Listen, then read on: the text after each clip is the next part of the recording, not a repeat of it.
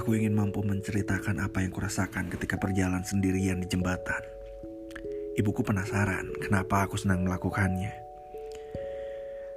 Dia tidak mengerti waktu aku mengatakan, aku memperoleh kebahagiaan dari yang gentar gemetar di diriku. Seperti jatuh cinta. Tidak ibu. Dia diam dan aku merasa kalah. Perihal membosankan dan percuma selalu lebih mampu menemukan kata-kata untuk mereka kenakan. Bagi yang setengah-setengah dan bagi yang berdiri di tengah-tengah, kata-kata semata jembatan yang seolah-olah ada. Di diriku ada banyak perihal yang terengah-engah, tidak mampu menyeberang ke jantung ibuku. Mereka terpaksa menjadi rahasia dan aku merasa bersalah. Sejak kecil aku sering pergi ke hutan, Aku membisikkan pikiran dan perasaanku yang merahasiakan diri dari tinta kepada pepohonan. Sebelum mereka ditebang dan berubah menjadi pintu dan jendela, kursi dan meja atau buku-buku.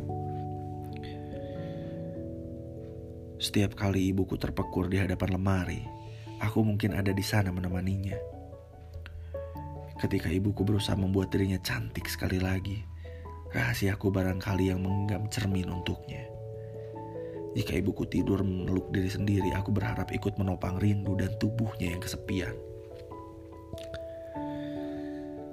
Dan andai dia menerima surat dari suaminya, pikiranku sungguh ingin bergetar di jari-jarinya. Perasaanku sungguh ingin basah oleh air matanya. Ibuku masa lampau, kenangan. Dia selalu mampu mengecup ingatanku. Namun, Ingatanku kening yang cuma mampu menunggu dikecup. Kata-kataku selalu ingin mampu menyentuh jantungnya, namun mereka tidak punya jemari.